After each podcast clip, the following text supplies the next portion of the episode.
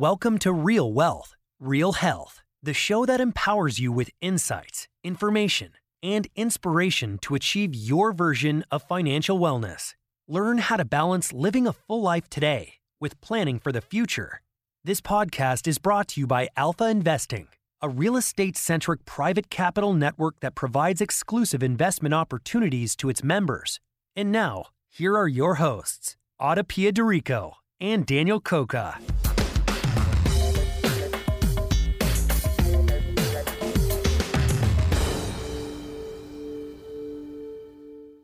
Hello, and welcome to another episode of Real Wealth, Real Health. Today, our guest is Benjamin Kogut. Ben is a partner and head of investor relations for HJH Investments, which protects and then grows investor capital through commercial real estate syndications. The investments include industrial buildings, shopping centers, and office buildings, which are typically anchored by high credit tenants with long-term leases throughout the US. HJH has over 350 million in assets under management. Ben is passionate about educating investors about passive income investing and has written an ebook called Five Things to Consider When Investing in Commercial Real Estate Syndications. Ben is based in Austin, Texas, and has an MBA and CCIM certification. We talked to Ben about his passion for commercial real estate, why he loves to teach people about investing in real estate, and he dives into his four cash rules. We also get in depth into the asset classes of commercial real estate that he and his company offer investors and how the changes in consumer behavior have shaped the landscape, but not in the way that has caused many to fear certain sectors like retail. There's a lot to learn about diversification of real estate for personal portfolio, how to win deals in a challenging market, and why commercial real estate continues to be an important asset class for any investor's portfolio. Ben, welcome to the podcast. Thanks, Adapia. It's an honor to be here. Yeah, I'm so excited for our conversation today. It's been, you know, it's mid June, so we're midway through 2021. How that happened, no one knows.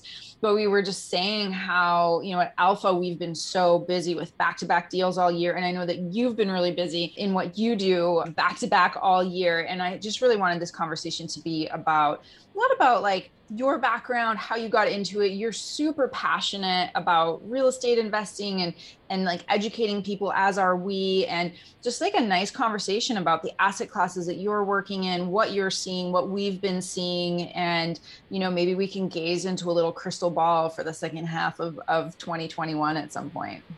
I'm in. Let's talk. This is great. Perfect.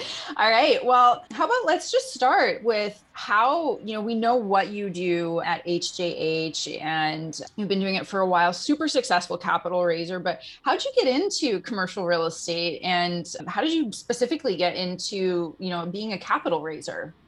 Sure. Yeah. Got into commercial real estate back in 2005. First as a commercial real estate broker. Went and got my CCIM and was really inspired by some mentors of mine. So I've always believed that it's better to copy genius than create mediocrity.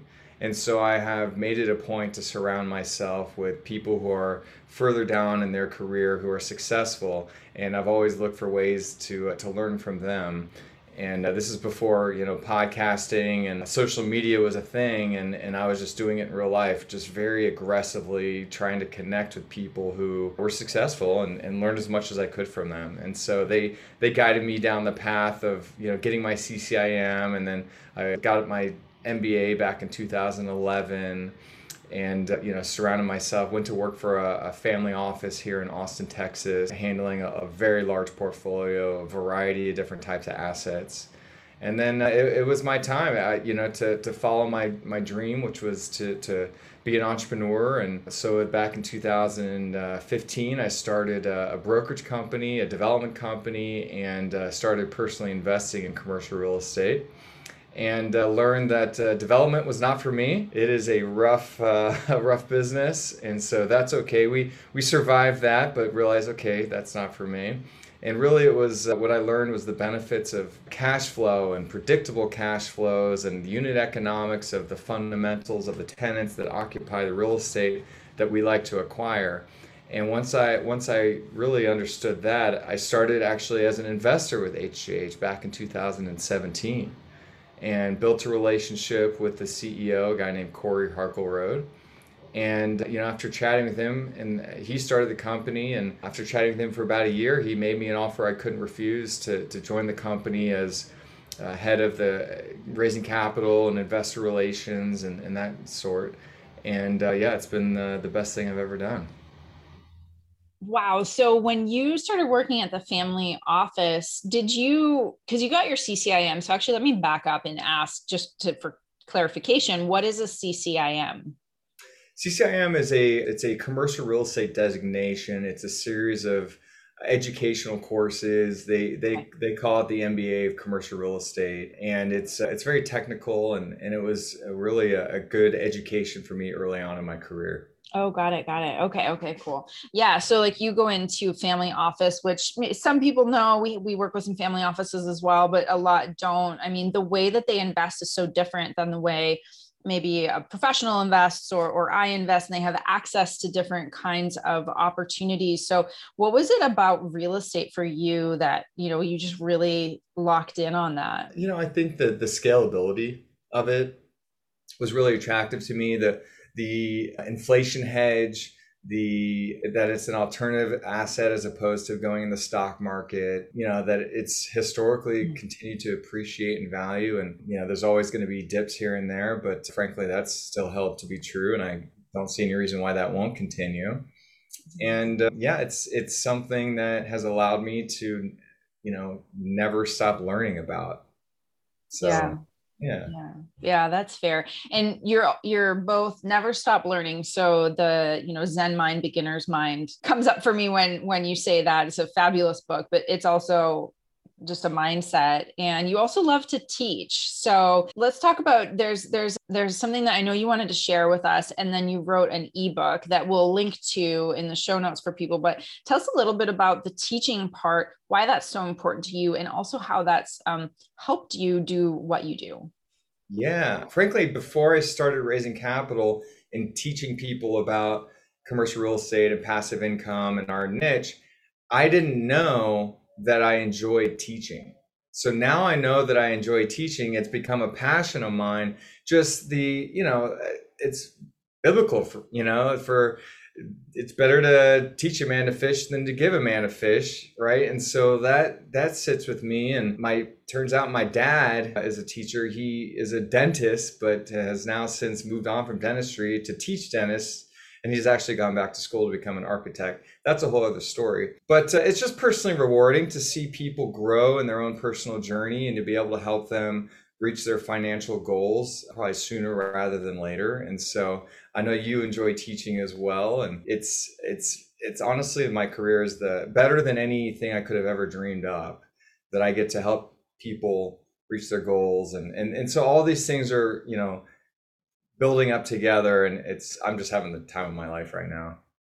You can you can tell um, there's a huge smile on your face. I know a lot of people will be listening but you know it's true. There's a there's a lot we talk about this a lot of with like helping people reach their goals and helping them understand the role of commercial real estate in a portfolio. And i often talk about how i got my start working in a bank when i was 18 i was on you know financial planner path. And you know we don't learn not even securities courses today really talk about real estate outside of like two pages in the manual about a REIT. So when I discovered real estate which was a lot later it was it was shocking and at the same time one of those things where it's never too late to to get into it I've found. So I don't know what you think about that but it's it's definitely you know it's such an important thing and it excites me it excites us at alpha too to to just like you get there so much faster with your goals. Absolutely. It's never too late to learn. And so you know uh, to that point i decided to write that short ebook and so maybe i'll share a little bit about that um, one of the things that people kind of get their eyes open about is the four rules of cash have you heard of it so have you ever heard of solomon's four rules of cash i have not Okay, so it, it's uh, it's in my ebook, hjhinvestments.com slash book. It's free. Go check it out. Uh, it's real short. But the four rules of cash, they sound really simple, but there's some depth to it. And, and that's what I like about simple lessons. And so rule number one is more cash is better than less cash. Okay, easy enough. Yeah. Uh, cash sooner is better than cash later, right? Now, rule number three less risky cash is better than risky cash. And rule number four, drum roll, never run out of cash. Yes. So I, you know, we, we talk, we go into a little bit more depth on what those rules mean and, and how to balance those out when you're looking at different alternative investments. And so, yeah, I just wanted to kind of share with you some of those rules. What do you think about those? I'm thinking about them and I'm like, yeah, makes sense. And at the same time, I'm thinking how hard it is to have cash on hand consistently, whether it's because it burns a hole in your pocket because you want to put it to work and you don't want cash drag, whether it's you're waiting for, let's say, a liquidity event, or you haven't built up enough of a portfolio where you're getting, you know, whether it's dividends or distributions. And so it's really logical and yet it's very challenging is what comes through for me. Nice. Yeah that, that's that's right. And, and they all have different consequences to your investment thesis as you're moving forward uh, would you rather have cash now or cash later why what's what is the what are the pros and cons to making your decisions based on these types of rules and so yeah there you have it yeah, it's uh it, especially now, right? Like we were talking about all these deals and I know like Dan wants to jump, jump in and talk about deals. So and, and asset classes. So I think we should just dive in because let's let's put that cash to work. Well, I, w- I was going to say before that, for me personally, it's this like kind of funny story, which is com- or funny setup, which is completely irrational, which is like I really want liquidity at all times to get really excited when I have that liquidity event. But then immediately my brain turns to how do I get all of this cash somewhere else as quickly as possible? And then like you're just in this internal conflict about how you feel about it in, in perpetuity. And so yeah, quick insight into how my my brain works, but admittedly not rational. Fair enough. Fair enough. Well, at least you know that about yourself, and that's a that's a good step. Yeah, right. That, that's very true. Realization is, is step one. So let's let's transition now and talk about investing. Ben, maybe you just want to chat a little bit about the different asset classes, deal types you're interested. You know why they think why you think they make sense, et cetera, and then we can kind of go from there. Sure. So at HJH Investments, uh, we coincidentally just closed on our 59th acquisition last week. And so our niche is buying shopping centers, office buildings, or industrial properties. So those are the only three property types that we acquire. And what they all have in common is at least 30% of the tenancy is triple B credit or higher with more than five years of term remaining on the leases. And we have to acquire it better than a nine cap. So, in other words, high credit tenants, long-term leases, better than a nine cap. If it if it if it checks those boxes, then we make an offer on it. We do research every day with our acquisitions team, looking at between 800 and 1500 deals every week. Out of that, about 16 properties will fit in our criteria, and out of that, we'll be able to we'll make three to five offers a week on different deals and two out of three deals that we put under contract will pass our due diligence process. So it's been very it's a it's a large large funnel that we are very very very specific about what we're looking for, uh, kind of a needle in a haystack kind of situation. And uh, yeah, it's that's our formula, and we're sticking to it. And how have you seen, you know, the the portfolio change, or, or what have you been seeing? you know, I guess since COVID, but then, you know, I think in our world, in this real estate world, things have seemed to shift a little bit in, in 2021. The mindset's a little bit different than it was, you know, on the, the back end of 2020. Uh, I would love to get your thoughts on that. So sure. So the three different asset classes. The e- the easy answer is uh, we haven't been able to find any industrial properties. So the industrial uh, market has been extremely uh, competitive. We have been buying uh, retail and office. Office in particular has been uh, fantastic for us. We've been able to pick up suburban office buildings throughout the Midwest that, uh, again, they're occupied by high credit tenants with long term leases. And we found that there were many owners who were motivated to sell in the pandemic because some people think that, you know, office people are never coming back to the office. Well, that's that's not what we think whatsoever. In fact, we're seeing the opposite. People are coming back to the office. We are signing new leases we are buying also medical office buildings, which have had no hardly any issues whatsoever throughout COVID. And so, you know, we we are we struck while the iron is hot. We found people who were motivated, oftentimes for reasons that were unrelated to the actual asset, that were looking to get rid of the property. And so that's we're happy to buy it. We're we're long term owners, long term investors, and so we understand that there's going to be cycles in the office market uh, and as long as we buy it right, the right price per square foot, the right locations, the right tenancy, then we're going to be just fine. And, and, it's proven to be correct. And so there's that. And then uh, retail, you know, there's some people out there that think that retail's dead, right? Amazon and this and that. Well, the secret's out about Amazon. I mean, we all know that there's online, you know, retail and, and e-commerce and all that good stuff. Well, what's happening is that shopping centers, frankly, have pivoted and transformed in the way that they that they look. Like for example 10 years ago you know shopping centers would be a place where you go shop. And, and by the way i'm not talking about malls enclosed malls. That's a different category. So grocery so we, we just bought a grocery anchored shopping center. We we believe that yes there is going to be uh, grocery stores that sell online and deliver and all that. I think a lot of it frankly is you order it online you come pick it up and keep moving on with your day. But then like the shopping centers are you know restaurants and medical and bars and you know service oriented businesses that frankly cannot be moved to e-commerce. And so we have diligently looked for opportunities like that where you know it's if we can buy it better than a nine cap then we're going to you know go through the dd process and then eventually raise the capital for it. So if you're buying it better than nine caps which is a number that you know, when I hear it, seems very high to me. Not just because in real estate it's very high, but even within that asset class. Is it because you're finding distressed deals? You know, like the, the grocery anchored retail, the medical office, industrial, you know, as you mentioned, have all become so popular since COVID because you know they're resistant to the things that you have challenges with typically when you have a commercial property and, and tenants and, and service providers, right?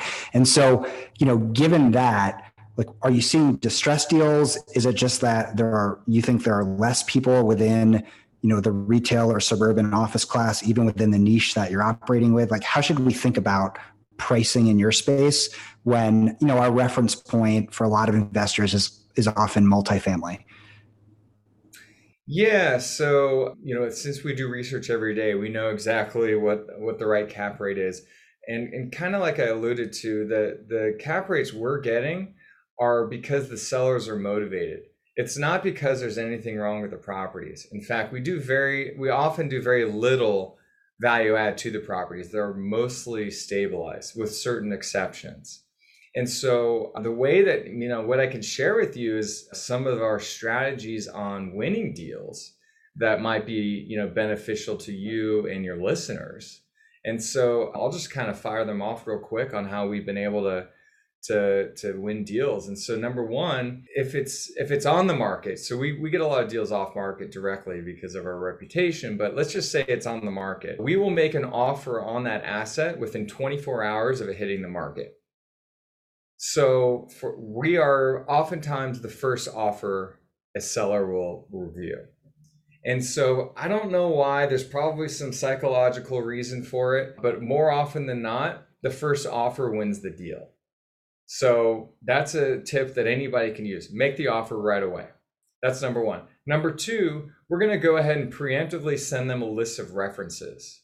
So here's a list of everybody we've done business with. Call anybody on this list And they will tell you that we at HJH, we do what we say we're going to do. Right? Number three, we promise the seller or the broker, whoever we're talking with, that we will personally, physically be on site within two weeks of being under contract. So that requires a lot of travel. I just got back last week from quite a bit of travel in Detroit and Indiana, and uh, that's a lot of hard work. And so when we go out to these secondary markets that they are harder to get to, that kind of winnows that narrows it down and makes us look a little bit better because we're promising them that we'll be there on site. And that's what we do. And, and number four is just real simple do what you say you're going to do at all times integrity. And so I guess the, the bottom line takeaway message that I want people to know is make offers. Make the offer. If the if the if they want, you know, a price down below here, but you're willing to pay a price, you know, lower or whatever it is, just make the offer and let them, you know, counter or, or, or tell you no or whatever they, however they respond, it doesn't matter. So make offers. So at the point that you are making an offer, have you gone through any level of, of diligence or asset level evaluation, or you're just making an offer and then if you get to that next step, that's when you're then jumping, you know, going through the process of evaluating the transaction? So typically we will have reviewed a rent roll, at least the basics of it, whatever is in the offering memorandum. And we'll tell the seller, hey, listen, if this, if everything checks out the way your OM is, great. We'll do it at this price and these terms and we'll move forward. If and then later on we're going to dig into it. And if we find things that are discrepancies or anomalies, then we're going to have to cross that bridge when we get there. So really the the clarity of the OM is super important so that we don't have to get to a situation where there's, you know, any modifications down the road. And normally there's not, but you know, we will tell them right up front, hey, this is what we'll do. We're we're going to do this deal. And that's what we do.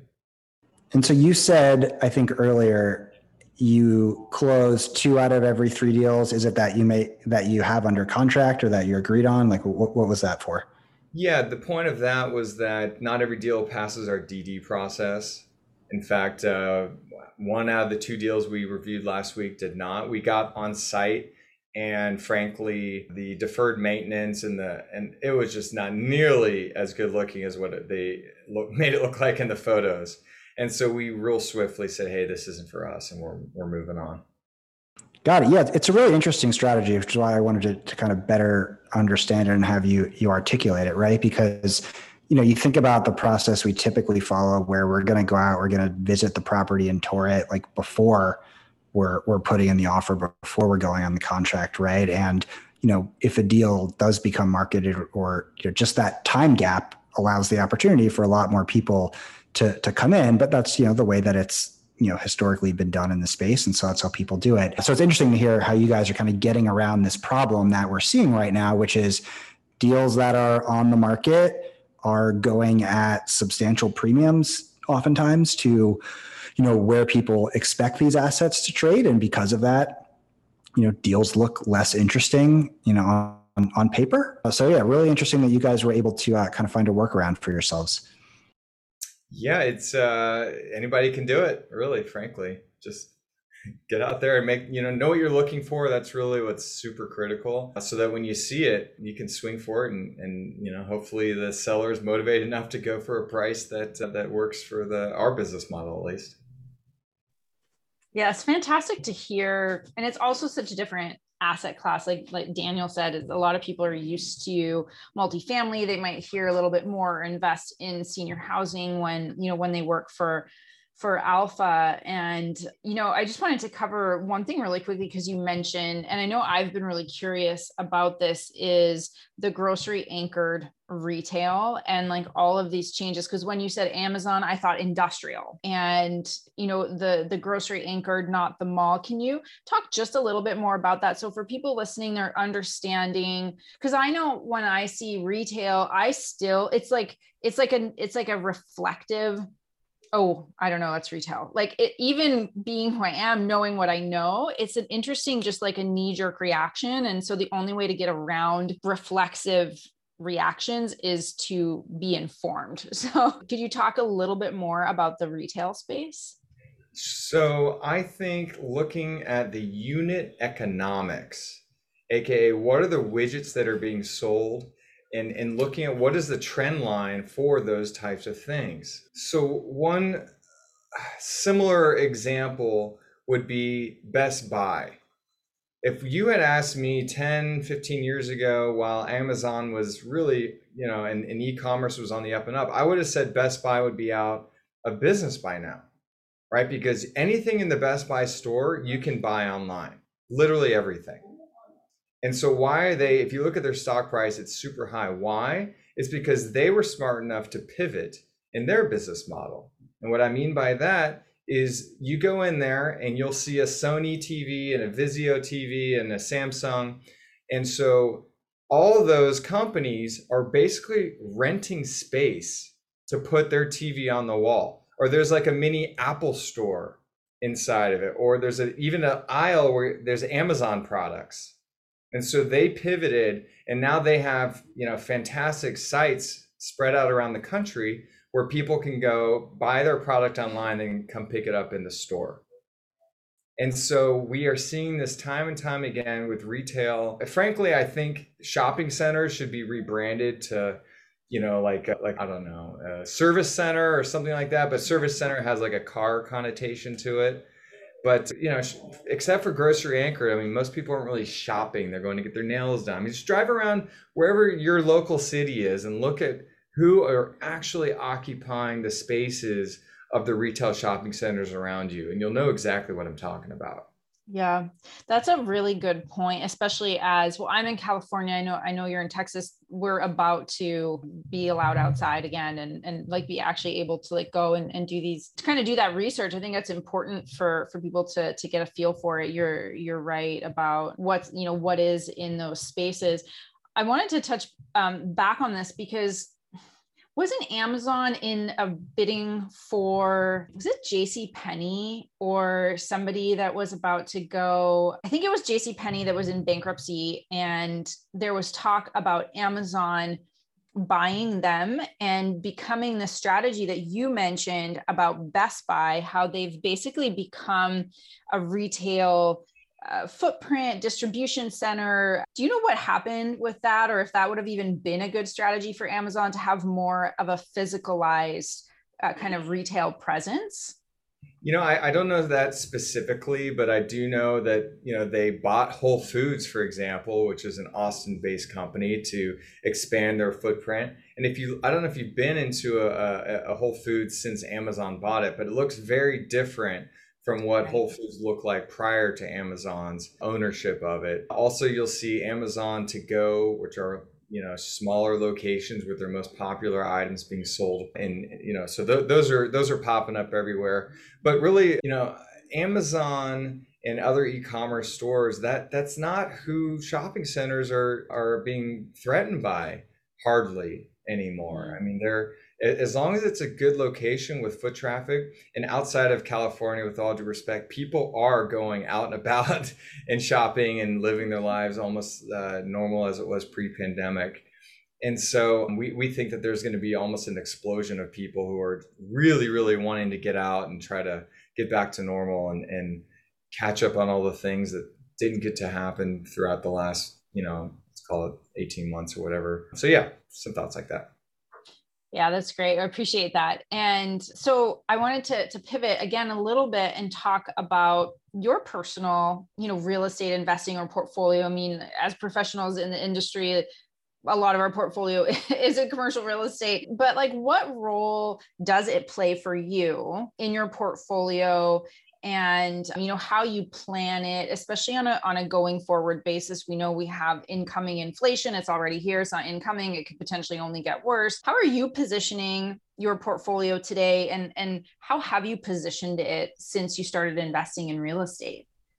So i i think that diversification wins the game.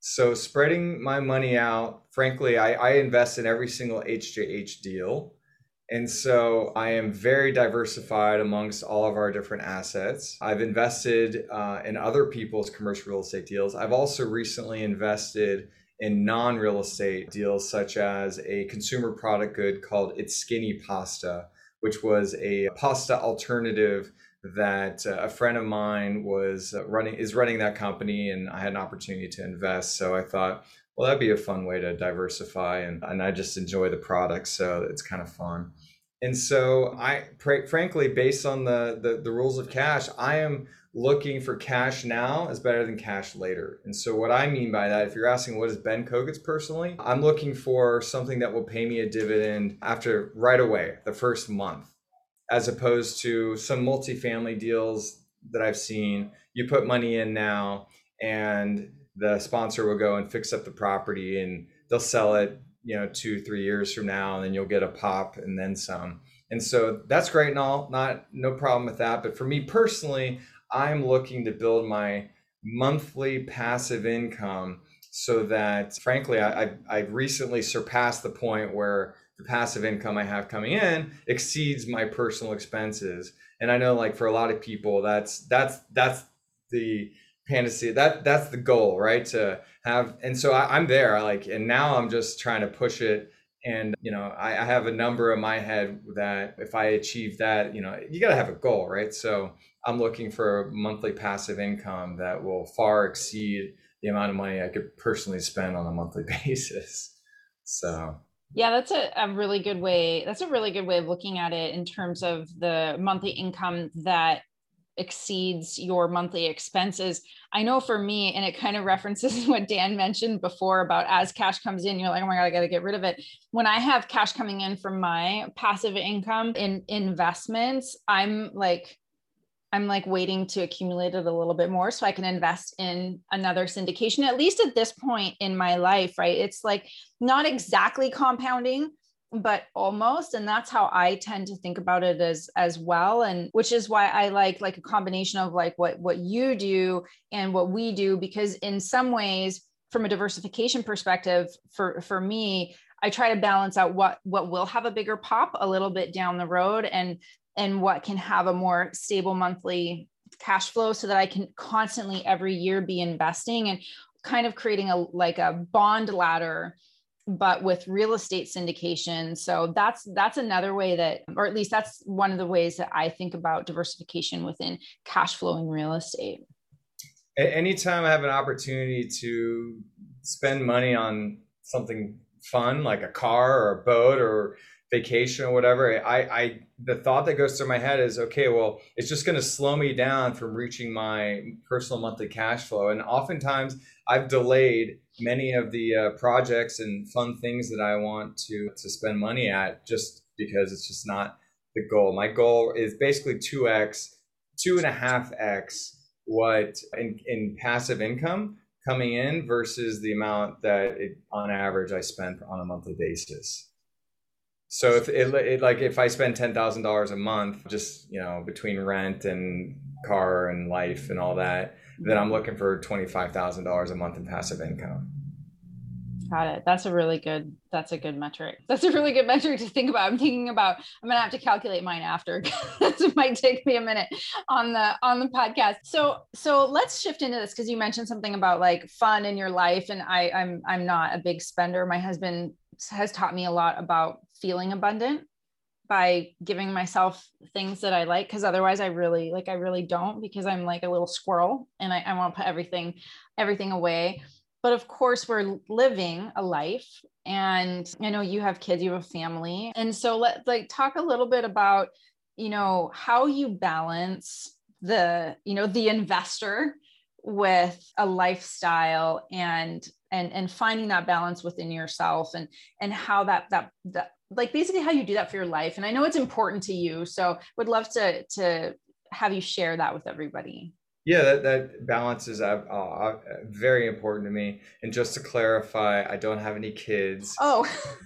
It's okay. Uh, i do have a girlfriend and we're, we're we're going down that path but we're not quite there yet.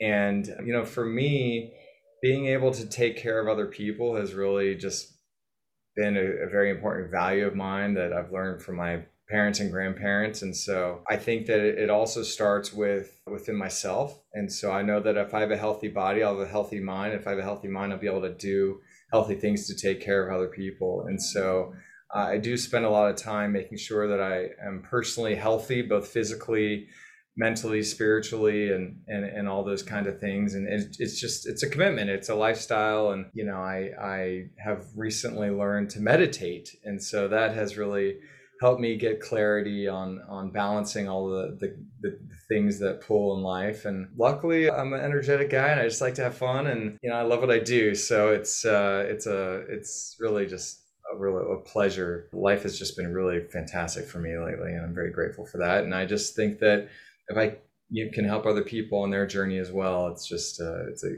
it's a gift and an honor and a privilege to be able to do that.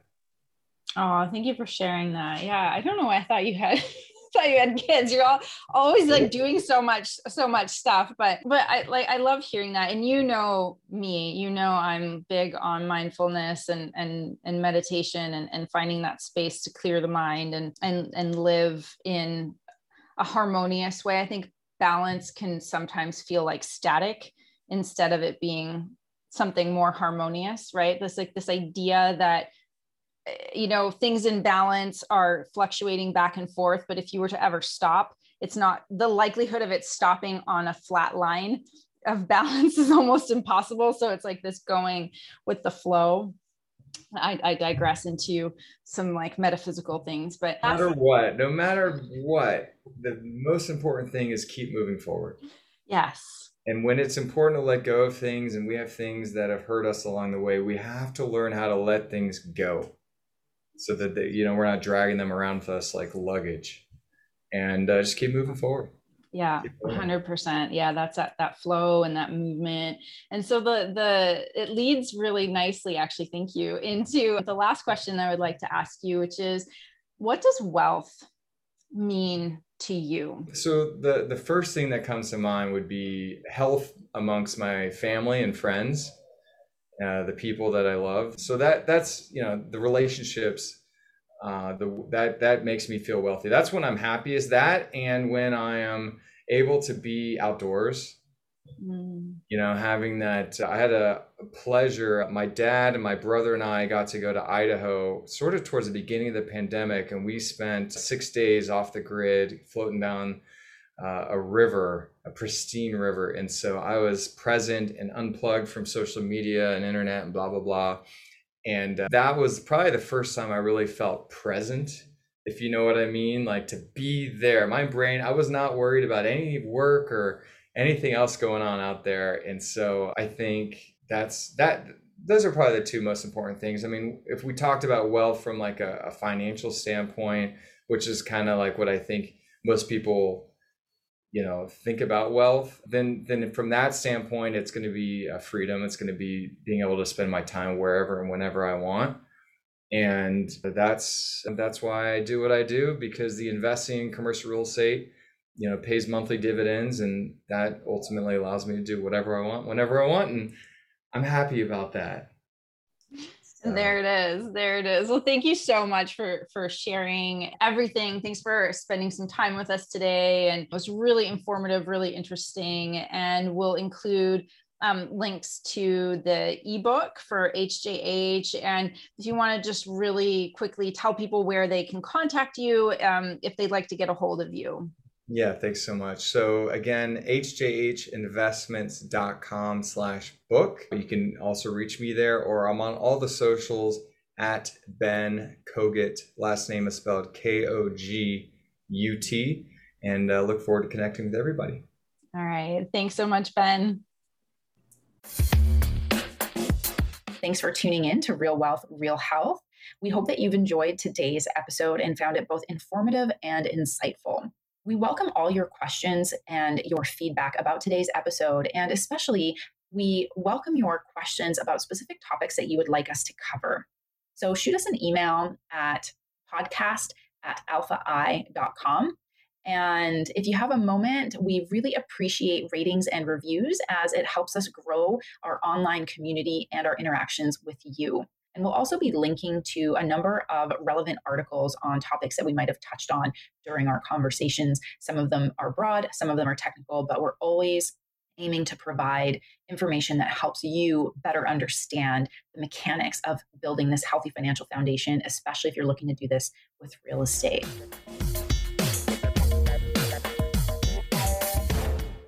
This podcast is a part of the C Suite Radio Network. For more top business podcasts, visit c-suiteradio.com.